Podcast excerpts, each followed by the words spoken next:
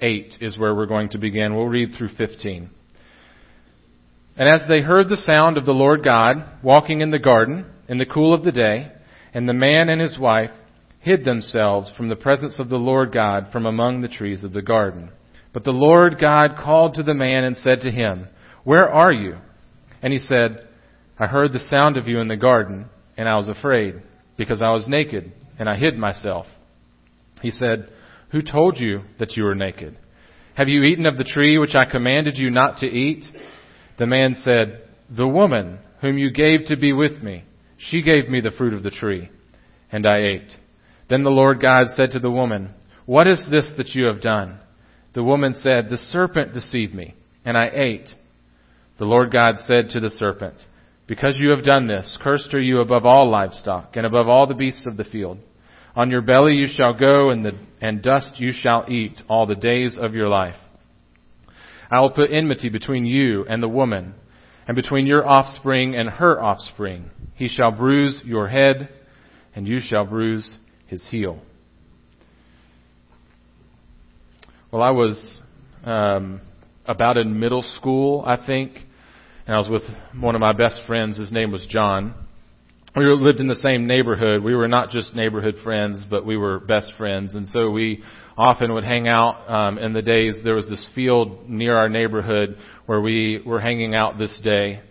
We were there hitting golf balls like to a certain spot. We were competing. Uh, that's what you do. You see who can hit it to the closest spot in this field. We weren't going to go to a golf course.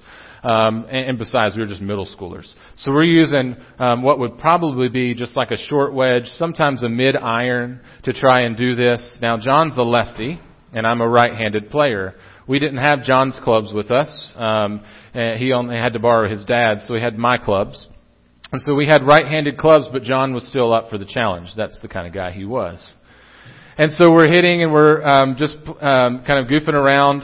Um, and so then, being the kind of friend and guy that I am, I asked John, "Hey, why don't you take a driver and see how far you can hit that?" Well, good idea, right? Except that just past the edge of this field was this highway, um, that on the other side of that highway then was a car lot.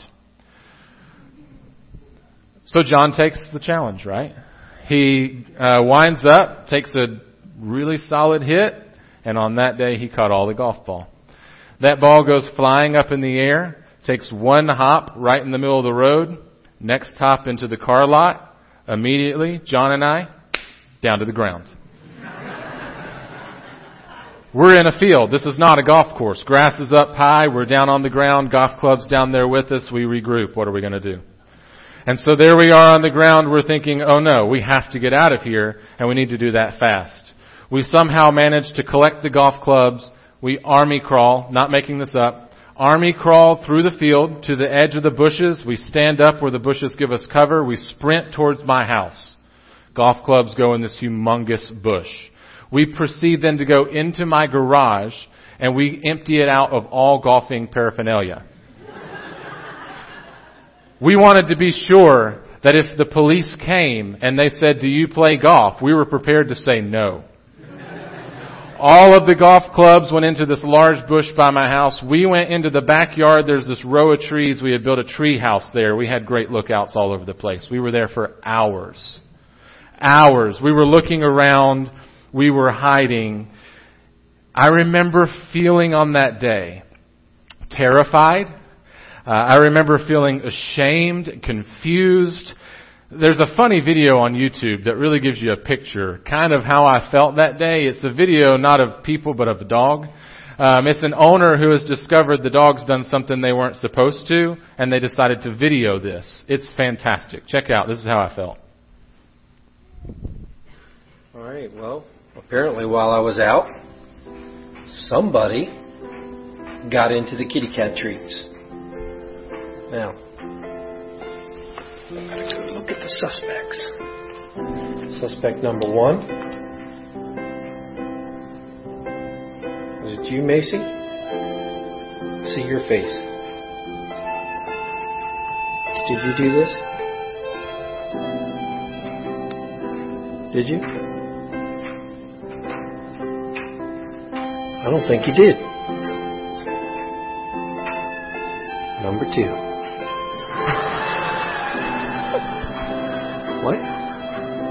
Did you do this?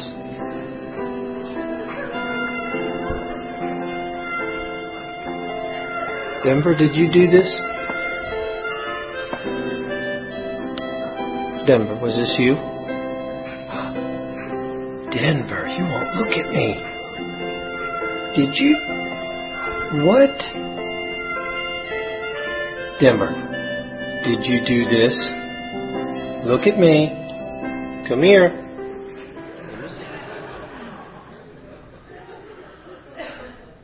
Felt like Denver on that day. Totally terrified and ashamed, I hid in the trees. What is that impulse that we have? To hide our face when we know that we've done something wrong. I wonder if you've ever thought about your own life, even as I was telling that story. You began to think of a situation for you where you had done something you shouldn't have done and you started to hide and you started to uh, immediately have this impulse to try to hide. We share that with one another. We have this um, immediate impulse to try and hide, and we see that picture in the Garden of Eden with Adam and Eve. When we do wrong, we often just immediately think we want to hide. And on that day when I was hitting golf balls, I hid in a row of trees, much like Adam and Eve, but listen, that's not the only way I've ever hidden in my life. I've hidden in many other ways in my life, and I bet that you have as well. Sometimes the ways that we hide look more like blaming other people. Because if we can get the attention to somebody else, then it will, no one will look at us, and so we'll point other directions and blaming others. Other times we'll just isolate ourselves. We'll isolate ourselves by not actually showing up where we're supposed to be or with people, but we can also isolate relationally. You can be in the same room with somebody, but isolate yourself and hide using humor, using sarcasm, using anger as ways to hide and create distance. You can change the subject and be uh, just a someone who's always misdirecting and uh, trying to create a distraction, you will deny. We often pretend that it wasn't um, something that we needed to be um, guilty of. We'll rationalize that whole process of rationalizing that it was okay for us to do that. We'll try and convince ourselves that things were all right, that it wasn't as bad. And then we'll even go so far as to try and convince other people that if somebody else did something similar to what we did, that that would be okay, because then we'd hope if they found out we did that, that that would be okay. Did you follow that? You did because you've done it. We hide a lot of different ways, and it doesn't have to be complicated. Sometimes it's as simple as hiding our eyes and just looking at the ground. Other times it's as complicated as being the psychological ninja that we try to be and outsmarting everybody else. Nonetheless, you know what it feels like to hide. To hide your face. To turn your face away when there's a, when there's something you've done wrong. But here's the problem with that. The problem with our desire to hide is it doesn't work. The problem when we hide is we know it doesn't work.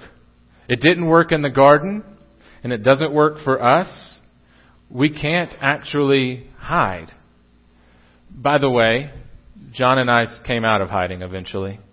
We knew the owner of that car lot. He lived in our neighborhood. And so, thankfully, there was no damage done to any cars on that day. But nonetheless, hiding doesn't work. You maybe have learned this at a young age, just like a toddler tries to hide their face and they think there's no one else in the room. You know, I'm the only one in here right now. It doesn't work. At some point we realize that hiding doesn't work. But we still have this impulse to try it. And that's why I think because we know what that feels like, what the passage that we experience today is so good for us. Because it plants for us this seed uh, that will grow into something wonderful. A picture of the heart of our Father. And so as this develops and as we see this take shape, I'm so thankful that we have this truth in God's Word to go to. Because as we have this impulse to hide, we can look at a scripture just like this and we can find truth for our lives today. So let's look again in Genesis chapter 3. Genesis chapter 3. If you've ever picked up the Bible and thought, I'm going to read this thing, and you started at the beginning, you might have made it to this passage. You might have made it so far as chapter 3. If you've not done that before, let me tell you a quick summary of where we are. In the beginning is, is a story of God creating all that was is God creating the earth and the garden and Adam and Eve, the first man and woman, and God creates them with a purpose and creates a place for them to live, creates this wonderful uh, relationship that He has with them and gives them uh, both a purpose and also boundary.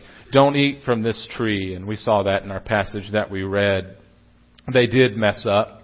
They disobeyed over time, somehow, in some way, their trust in what God said began to decline.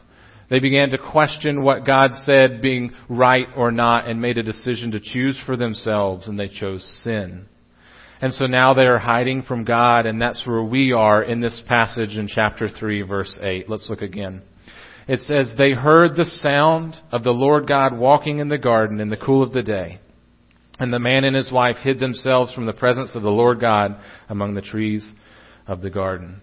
Even the opening of this passage reminds us that it is a sound that stirs them, uh, that causes them to hide, that makes them try and retreat away. Why is that sound so important? That same phrase, the sound of the Lord God, is something we see over and over and over again in the Old Testament, where it's actually telling us that we need to hear the sound or the voice of God if we are to obey Him. And so for Adam and Eve, what they were hiding from was in fact the very thing that they were supposed to be obeying. This sound is a reminder of what they have done wrong and they hid because they had disobeyed. Look in verse 9. But the Lord God called to the man and said to him, Where are you? You know, even the very first words that God speaks to fallen mankind, you might expect it to be different than that. It's a question. Where are you? We might expect that God kind of charges on the scene in this thunderous way and just earth shakingly says, come out. Maybe you've thought, yeah, try and hide, and he just torches the garden. It's like, nice try. We may expect that that's how God comes out, but look at the way, look at what he says. He says, where are you? Even though we may expect a thunderous entrance by God, it is his kind question that draws Adam out. This one question to draw. Where are you? This is something we don't want to miss. Everyone in this room who has this impulse to hide needs to see this question. Everyone in this room who's ever hidden needs to know that this is what God will approach us with the same question. Where are you? It is God's kindness that draws us to repentance. Romans chapter 2 verse 4. God's kindness draws us out of hiding and leads us into repentance. And this is a marker right from the very beginning of the heart of God in a passage so important for all of us in this room. Don't miss this if you're ever tempted to hide. We often feel that God's heart is something else, and God's heart, true in Scripture, is that He is seeking after those that are lost, those that are hiding in shame. God is seeking after us as a Father who wants to draw us into right relationship with Him. And yet, we are still scared. Scared to step out of hiding, afraid of what that might mean for us. And so in verse 10, we see that we share that fear even with Adam.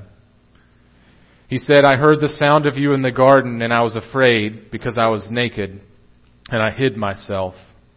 And so often this is the case for us. We're afraid. Afraid of the consequence, most certainly afraid of what might happen if people find out, what others might think of us, what um, we might begin to experience because of what we've done wrong. But it's so much deeper, friends. Sometimes we're afraid of what we might feel about ourselves too. And so we continue to hide. We're afraid. But God asked this question so long ago, and it's the same God that wants to ask a question to you today. Where are you? Where are you? It's a question of invitation for you. God is asking, where are you? Their response in fear was to start to blame. You know, those verses that follow. Adam says it was Eve. Eve says it was the serpent. God's not distracted or fooled by any of that. God keeps track with what His purpose is. And while that penalty, while the consequence that came from that was heavy, that happens in the verses that go on past where we read in verse 15. Yes, that's heavy.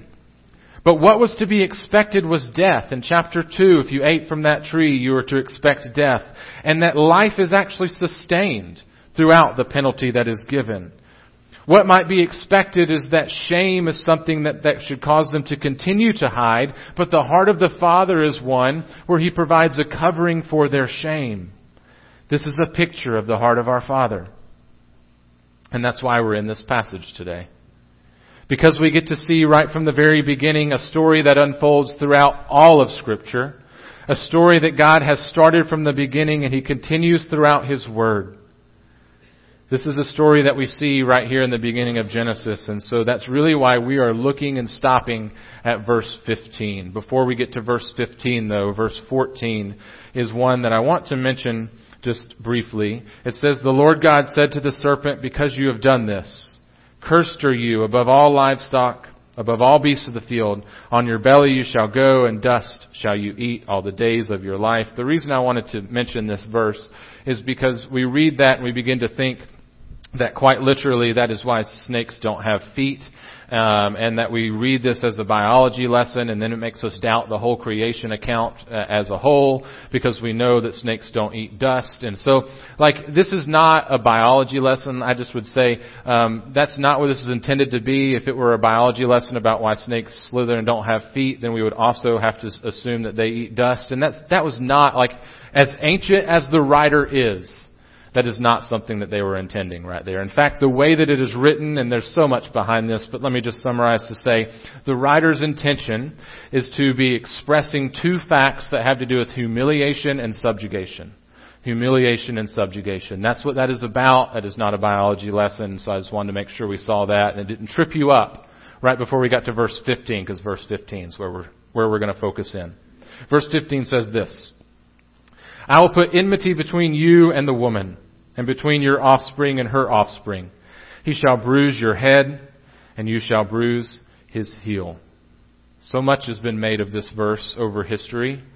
It's quite an important verse, and while we have the advantage of all of Scripture to give us some insight into this verse, and Adam and Eve did not, that creates a little difference in the way that we look at it. However, it, we are going to spend time looking at it a little bit from their perspective, but mostly from ours. From their perspective, you read that and we know that there's a rich history that unfolds throughout all of scripture. They did not.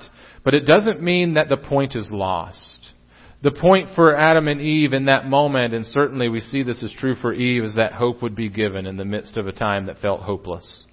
Hope would be given where things felt that they were all lost and it was all gone. We know that that took hold in Eve's heart because in chapter 4, as her firstborn um, comes into the world, she says, I did this with the help of the Lord.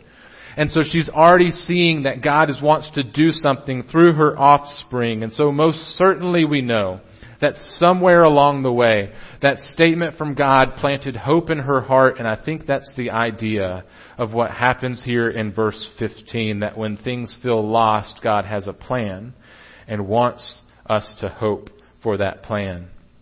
For Eve, what that meant is that even as she was bearing her first child, she believed that the story's not over. It's not done. There's more to it. God has a plan.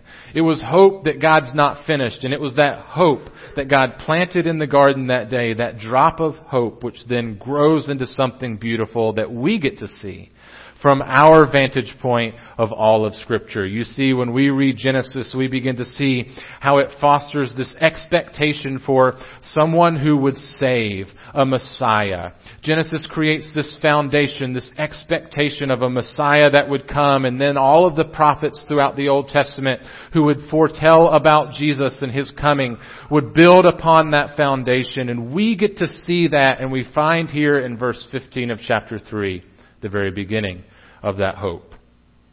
What a cool verse.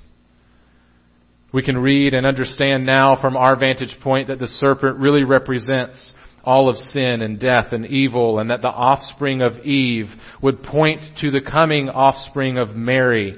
You see, Jesus, born of a virgin, fits this unique descriptor that we have here in the text. That quite literally the way it reads is that the seed of woman the seed of woman. That's a phrase typically used for men, not often for women. You can understand why. The seed of woman, the offspring there, is what they are looking for. Only Jesus fits that description. And so we know from our vantage point that only Jesus could fit the description of what's given here, that the Messiah, by his unique birth, would be intended to fit God's plan altogether, and that Certainly Adam and Eve wouldn't see that. We would not expect them to from their vantage point. But because we can, this verse points for us to something that is a part of a bigger picture in the Bible, a bigger story. It points to Jesus. It points to Jesus as the one that would come to save. And so then we look in our Bible and we say, Jesus came, and we find what's called the New Testament in our Bible. And that happens, I just opened here this is to Mark. That's the New Testament. The beginning of the New Testament is about this far through your Bible, and it's mostly towards the end. Matthew, Mark, and Luke, and John, right at the beginning of the New Testament, tell about Jesus. If you've not read those, they're fantastic.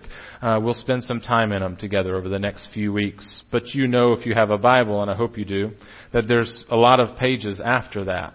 There's more after Jesus. There's a lot more in the New Testament that tells about a story that continues. And in Romans chapter 16 verse 20, we see that the New Testament has more to say about this story. In verse 20 of chapter 16 it says, the God of peace will soon crush Satan under your feet. This is the promise for Christ, uh, for the church through Christ and it points all the way back to Genesis chapter 3 verse 15, the same image, the same idea. And then if we go all the way to the very end of your New Testament, to the book of Revelation, and almost all the way to the end of that book, in chapter 20, right towards the very end of our Bibles, we started at the beginning all the way to the very end, in the book of Revelation chapter 20, there's a, uh, there's a description of the final defeat of Satan. And that before the great white throne of God, all are judged. And that is the completed work that God has planned. His story is not finished. And we find ourselves in that story. We are in that story. We may have thought that this was something long ago, but we discover today we're living in this story what started in Genesis. We are living in this. We are a part of this. God still wants to do something through our waiting. God still wants to do something through our participation. And perhaps what he desires to do in us is not too different than what his call was to Adam and Eve so long ago. His heart to draw us out of hiding into a right relationship with himself. So that through that right relationship with himself, we might discover that guilt where it demands death God brings and provides a sacrifice so that we may find life. There's a really cool picture of that that happens in Genesis it's a different sermon for a different day. But when shame would have us hiding as it did for Adam and Eve, God desires for us not to hide in our shame, but covers our shame with the death of His Son Jesus. We have life in Christ. We know this in our scriptures in places like John 3, chapter 16, or chapter 3 verse 16. For God so loved the world that He gave His only Son, that whoever believes in Him should not perish, but have eternal life. And then the next verse, for God did not send his son Jesus into this world to condemn it, but in order that the world might be saved through him. We have this promise now. We have this promise in Jesus now, this promise of life in Christ. And yet, we also are reminded of what is yet to come what is yet to come in the return of Jesus, in the final scene in Revelation 20. And so we find ourselves in the middle of something that is true now and not yet fully realized. We find ourselves in a place where we have to wait. But I already talked about how we don't like to wait. And so I had to rethink that here at the end of our message. what I started to realize was that even though I don't like to wait, I do, and I will. Even for a restaurant, which is what I started with, right? Even for a restaurant. Even as much as I don't like to, I was in Charleston not too long ago, Charleston, South Carolina, with my family. All of my family, three kids, one of which is mini me, uh, kid, tiny, uh, toddler, terror. You get it, right? Crazy. You don't want to wait, but we did. We waited at a restaurant to eat. Why? Because it, that restaurant was incredible. The food was great. The food was great. Like, Fats, uh, if you work at Fats, like the soup. Fantastic. Sorry. But we were going to wait because the food was fantastic. If you've ever been to a theme park and you've been with me, you know I will stand in a two hour line for a great roller coaster. I will do it, and I will do it not like sad about it, like I'm pretty excited. So I began to see something about myself. I wonder if you see it in you. It's really cheesy, okay? If it's great, it's worth the wait. I warned you. Okay? I warned you that was cheesy. But it is true. If it's great, it's worth the wait. We find that that is true in our lives. We'll wait for things that are fantastic. So the question is, do you believe that Jesus is great? Do you really believe that God's plan is great? Is that something that's taken hold in your heart and you believe that? If so, what's your posture as you are waiting? How are you waiting? Are you bored? Are you totally checked out? Because if you are, I don't, I don't actually think you believe what's coming is great. What's your posture as you wait? Here's the question for you to consider. What if you waited? What if you waited with that same anticipation that a child has for Christmas morning? Like you had this great news to share inside and you couldn't hardly sit still. What if that's how you waited for God to fulfill His ultimate purpose in Jesus Christ? What if you waited for Jesus the way a child waits for Christmas. You and I are part of God's story, right in the midst of a time where we are asked to wait. And here's the reality that we need to understand. You can wait while you're hiding. You can wait while you're hiding. Or you can wait with a with an anticipation of what is to come. Either way, he's returning. Either way, Jesus is coming. Let's pray. Father, we do wait. We do wait for your Son, Jesus, and the glory that is to be expected in his return. We wait for you to work in our lives in a way that you are pleased. We wait with expectation and hold it in our hearts in such a way that God, would you weave that together to be attractive to the world in which we live. We put all of our hope in Jesus. We put all of our hope in you. So may our waiting be worship. May the anticipation that we have be something that is attractive to our neighbors and that would draw them to understand who you are and your heart for them. Would you work in us, in your community, in your world for your sake and for your kingdom. Amen.